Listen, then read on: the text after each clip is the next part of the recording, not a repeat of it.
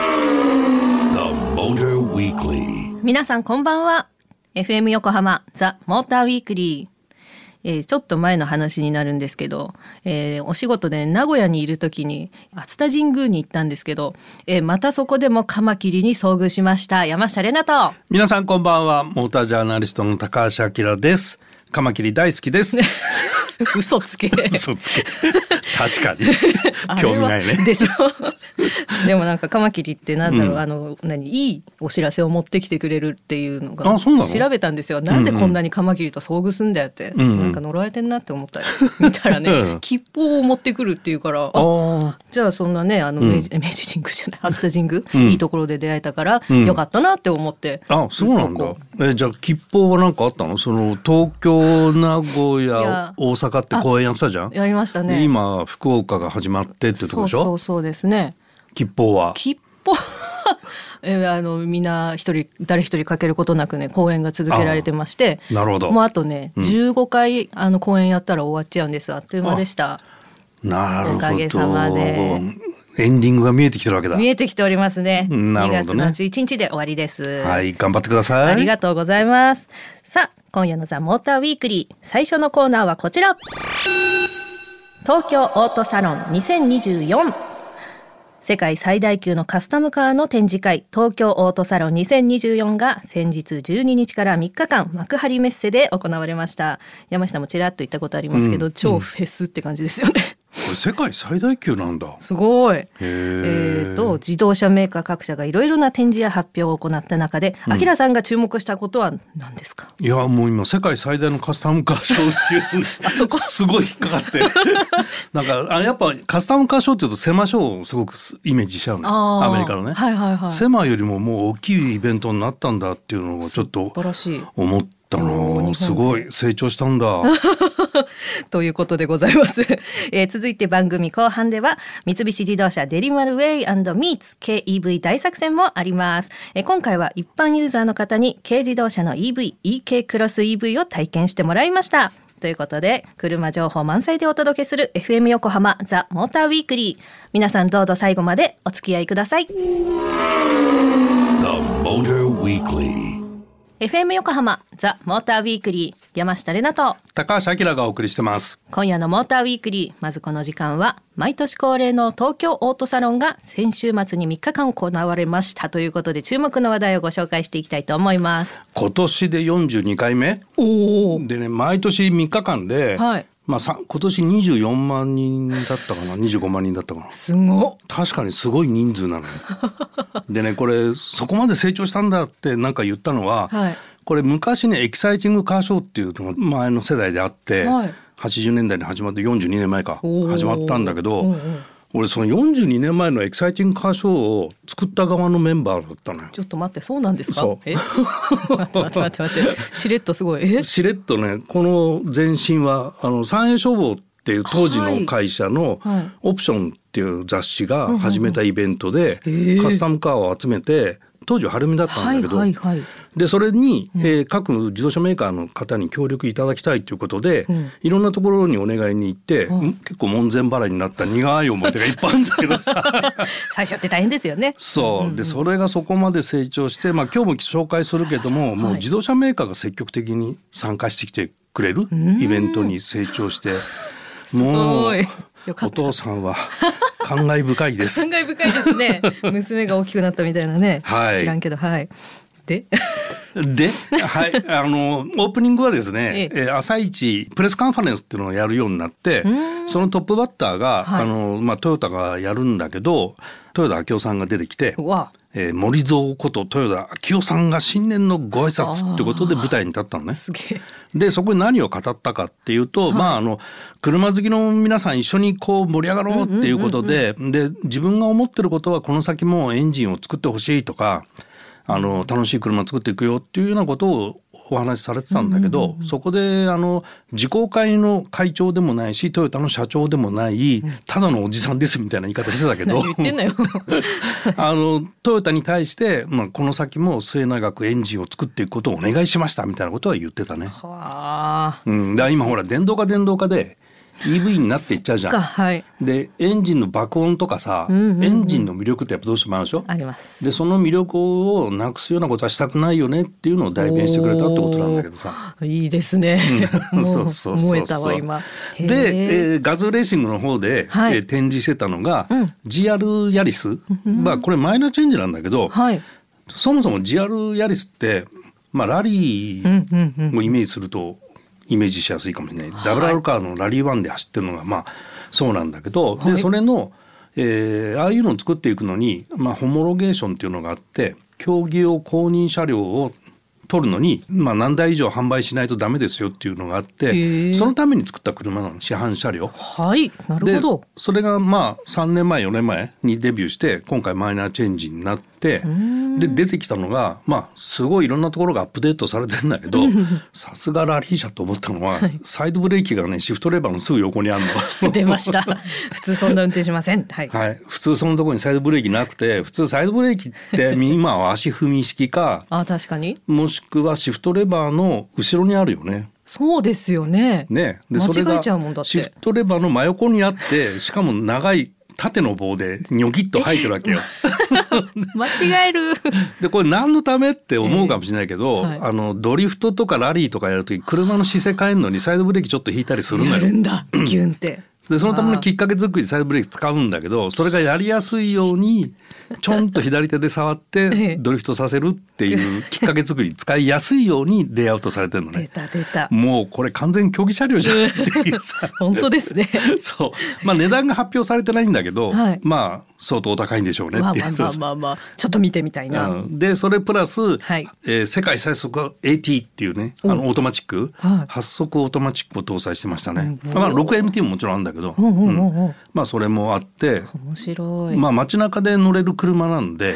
乗れるんだ 乗れるんで乗れるのねええあの 8AT とかはよろしいんじゃないのかなあまあまあねまあいろんなものをこうドライバーの行動を先読みしてシフトアップを早くしていくシフトダウンを早くしていくっていうような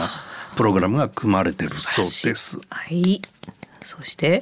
そしてホンダですかね。おいいですねホンダは、うん、プレゼンテーションで言ってたのは操る喜びがホンダの DNA だ。のいいですねうん、でホンダもやっぱ EV 化それからエンジンをやめますみたいなことを言ってたり、まあ、F1 に復帰したりとかおーいろいろあるんだけど、はいまあ、メーカーとしてはやっぱり市販車両で心躍る車は作りたいよねっていう姿勢は変わってないのかなと、だか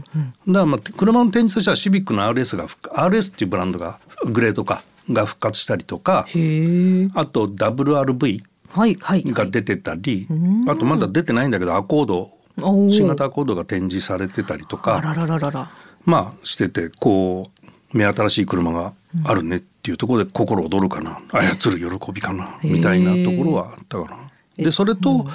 モータースポーツはいのた参戦体制みたいのを発表されてった中で、はいまあトピックで大きいのはスーパーフォーミュラーっていうカテゴリーにはい JK が出てくると。マジかすげえよ な女子高生へえ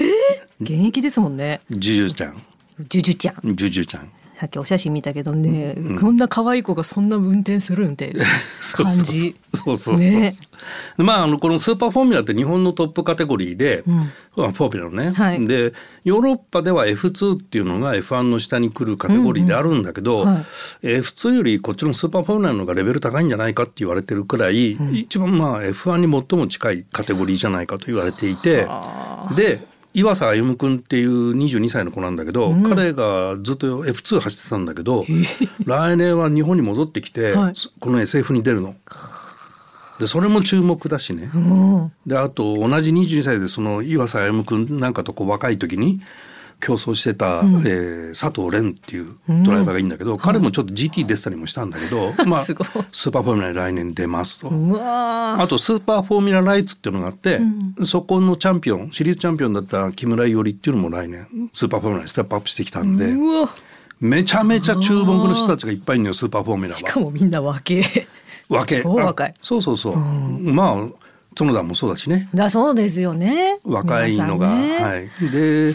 近藤マッチがうんうんスーパーフォーミュラーの偉い人なんであちゅみんな注目してねっていう多分ねそういう話題作りとかそういうのやっぱ彼は持ってるんだよね。まあまあ確かにね、うんあんあんな感じの人だから知らんけ ど知らんけどすいません知らないけど、えーはいはいはいうんうんはいはいはいはいはいではい続きまして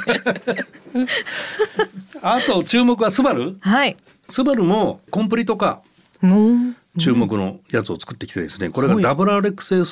S4 スポーツシャープシャーププロトタイおプー名前長いでもすうね長い長いわわからんわ からんまああの WRX ってセダン、はいスポーツセダンがあって、はいでそれの STI スポーツっていうグレードがあって、はいはいそれにシャープがくっついたってなるいほうどやつなんだけど半音上がるってことです半音上がる、はいそう半音テンション上がるのよこれ そうなんだ そうでこれね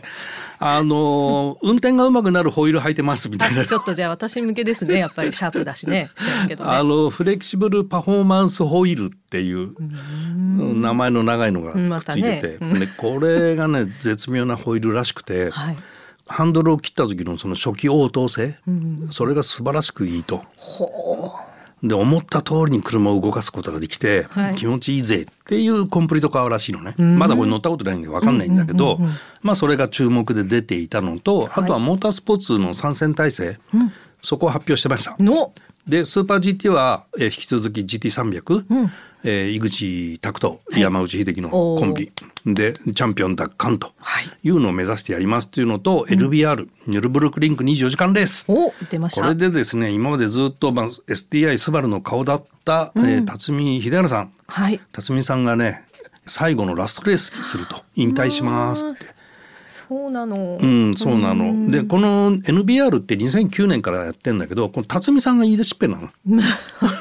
言い出しっぺなんだ 言い出しっぺへー2008年にスバルは WRC から撤退するんだけど、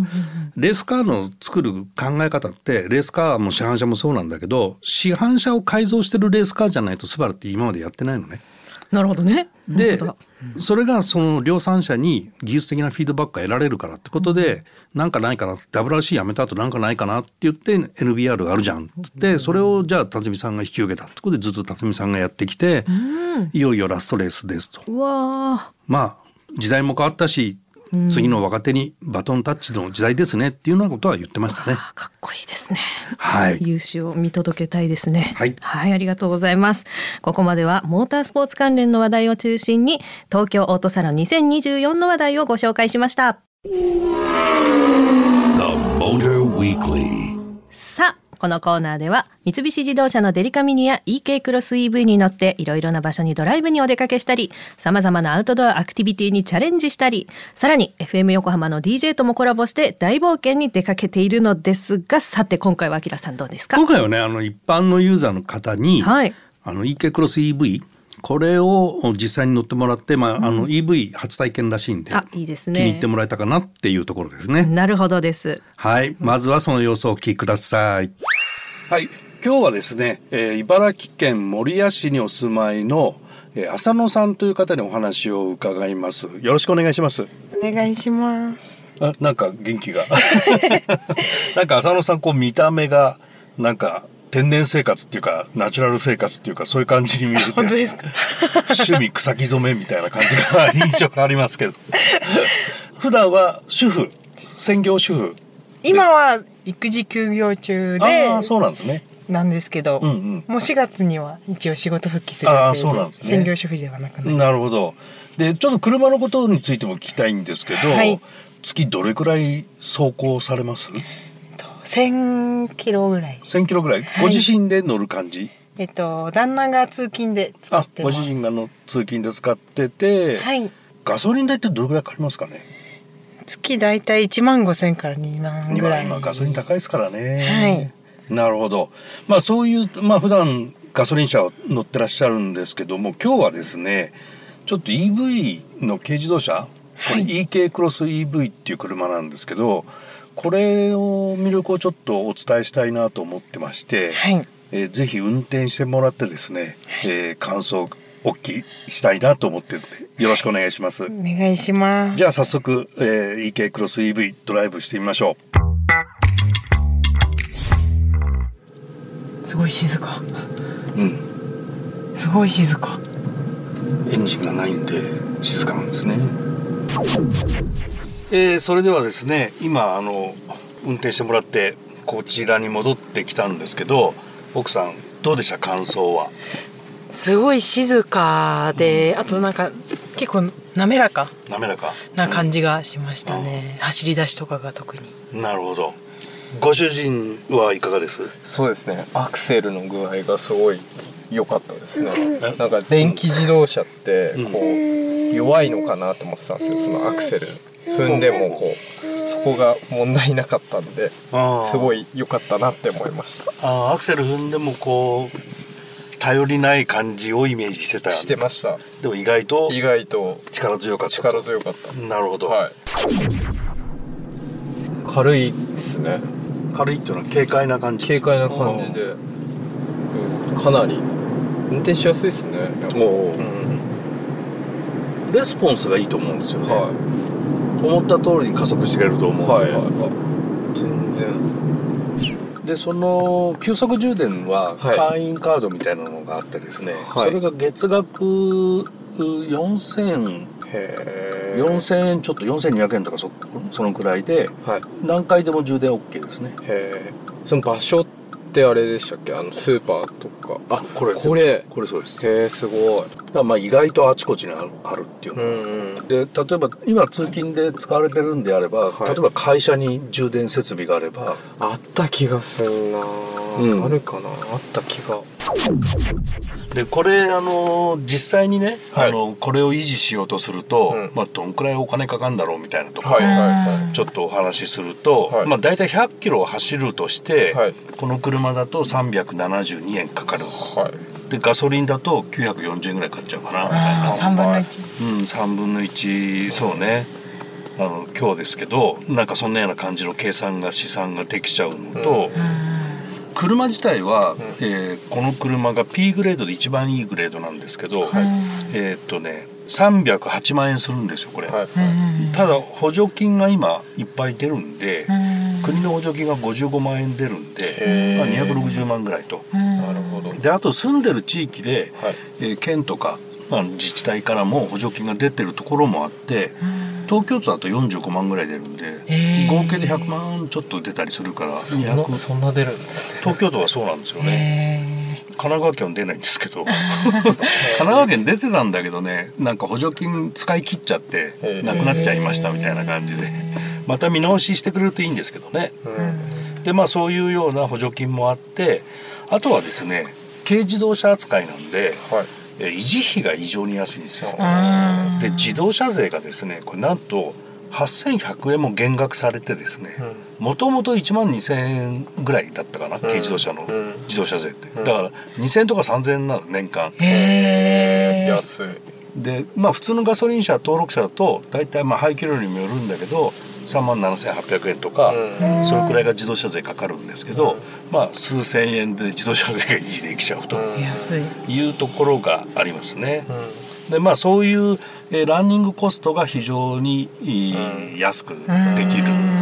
っていうところが、まあ、一つの魅力とあとは走行性能そこもおちょっとガソリン車とは違う魅力を持ってるかなっていうところが、まあ、特徴ですね。であとはこの軽自動車の EK クロス EV っていう車のこのユーティリティあのリアスペースの広さとか、うん広いですね広いですねですよね大人4人で今ゆったり座れるんで、まあ、意外と広さがあったりとか、そういうスペースユーティリティもまあ魅力的かなと思うんですけどもさあそこまで聞いたところでご主人感想いかがですか、えーっと通勤のそのセカンドカーとかすごいいいなって思いまし素晴らしい、はい奥様の方は、そうですねやっぱ日常使いするならむしろこういう方た、うがんいいのかなって、そうですね毎日乗るなら、んほんとランニングコストがうんいいですねはいどうですか最高しゃっくりしはいということで今日はあの浅野さんご夫妻に、えーお話を聞きましたありがとうございましたありがとうございましたさすが明さんということで今回も気に入っていただけたようでよかったでベストござい ます、セールスマンでございます。えさてねこの EK クルス EV なんですけれども、うん何やらあのサーファーの人がね今日の波どうかなってチェックするためにね、なんか使われてるらしいんですよこの車がえどういうことって感じなんですけど。あサーファーといえばなんか思い出がああるんちじょゃっとない待って、そこ行きます あのね、もう大昔ですよ。初めての彼氏がね、波が俺を呼んでるってよく言う人でね、まあサーファーだったって話なんですけ ど、家にご飯食べに来るよって言ってた日に、うんうん今日ちょっと波がいいから呼んでるからごめんっつってドタキャンされた思い出があるんですけ ど、そこにね、うんこの、この、この人たちがいたわけですよ。なるほどはい、というのも、はい。そ FM れ横あ浜れじゃないのえ波伝説を聞い て飯食いに行くよりいやもうそうなんだって波だな今日めっちゃ波いいんだってみたいなもうねぶち切れるというか、はいまあ若かったですよ。はい、ちょっとちゃんとお伝えしてくだあさすい。いませんすいませんなん何の話よってだからそうサーファーの方がね、えっと FM 横浜のうん日曜朝の番組「湘南バイザシー」の中でお送りしている「湘南ウェーブインフォメーショうんうんうんン」っていう番組があるらしいんですけれども、んこちらがあるらしい あるんですのよあるんですごめんなさい、サーファー向けに波情報をお届けしていて、でその波情報をレポートする時に使っている車が EK クロス EV だそうであす、そうなんだ。なんかねなるほどひ人がちゃんと測りに行ってるっていう噂です、うん、なるほど。うんあのえ測りに行って る？膝膝とか腰と か。 10センチって。でも、そうらし、そうだってね、さっき言ってた。そうなんだ。はい。あの排気ガス出さないしね EV はね。あ、そうですよね、さすが。はい。で、そんな感じなんですけど、あきらさん、来週のコーナーでもなんか少し遠くへお出かけするっていうことですけど。うん。どうと遠くへね、うん行って豪雪を味わいます。はい。埋もれたあきらさんということで、 お楽しみに。はい。それではここでリスナーの皆さんにプレゼントのお知らせです。デリカミニ公式キャラクター、デリマルのオフィシャルグッズの中から、今月はポケットタオルとフェイスタオルを毎週各1名の方にプレゼント。詳しい応募方法は、この後エンディングでお伝えします。三菱自動車、デリマルウェイミーツ KEV 大作戦。来週もお楽しみに FM 横浜ザ・モーターウィークリーエンディングのお時間となりました今夜は東京オートサロン2024の情報そして三菱自動車デリマルウェイミーツ KEV 大作戦今回は EK クロス EV を一般ユーザーの方に体験していただきましたはいねえねえあきらさん、うんあのふとね思ったんですけど、はいはい。あのほらオートサロンってカスタムとかいろんな車あるじゃないですか、うんなんかあきらさんがカスタムするとしたらどんなことしたいそれねう、んこのオプションで編集部時代とか、はいはいは編集者同士でいね車どこ改造するって話はよくしてたのよ。おお高校生かって話なんだけどさ確かに でね当時はやっぱり車をいじると車の性能って良くなったものなのよだかおらまず車買ったら何やるって話うんうんうんをした時に、まあ、一番最初に一般的にはタイヤホイールを変えある、まあまあそうですねそれからオーディオオあーディオもね、はいはい当時はレベルが低かったんで、うんカーオーディオのいいのにしたいっていうのがあってスピーカー変えるとかうんうん本体変えるとか、いいですね、まあ、大体オーディオやる先にやるかタイヤホイールを変えるかっていうのは一般的な王道だったんだけど確かにはい一、人ねデフって言ったやつがいるはいデフってみんなで言 ってでその人が後にこの三円の社長さんになりました素晴らしいはい素晴らしいデフですデフなんでやっぱり一切最初にいじるのはデフということではい、はいありがとうございましたそしてプレゼントのお知らせですデリカミに公式キャラクターデリマルのポケットタオルを1名の方にプレゼントします欲しいという方は住所氏名電話番号番組へのメッセージをご記入の上メールでご応募くださいプレゼントのご応募とお便りの宛先はいずれも tm アットマーク fm 横浜 .jp tm アットマーク fm 横浜 .jp 商品の発送をもって当選者の発表と変えさせていただきますたくさんのご応募お待ちしていますというわけで今夜もお付き合いいただきありがとうございましたここまでのお相手は山下れなとモータージャーナリストの高橋明でしたまた来週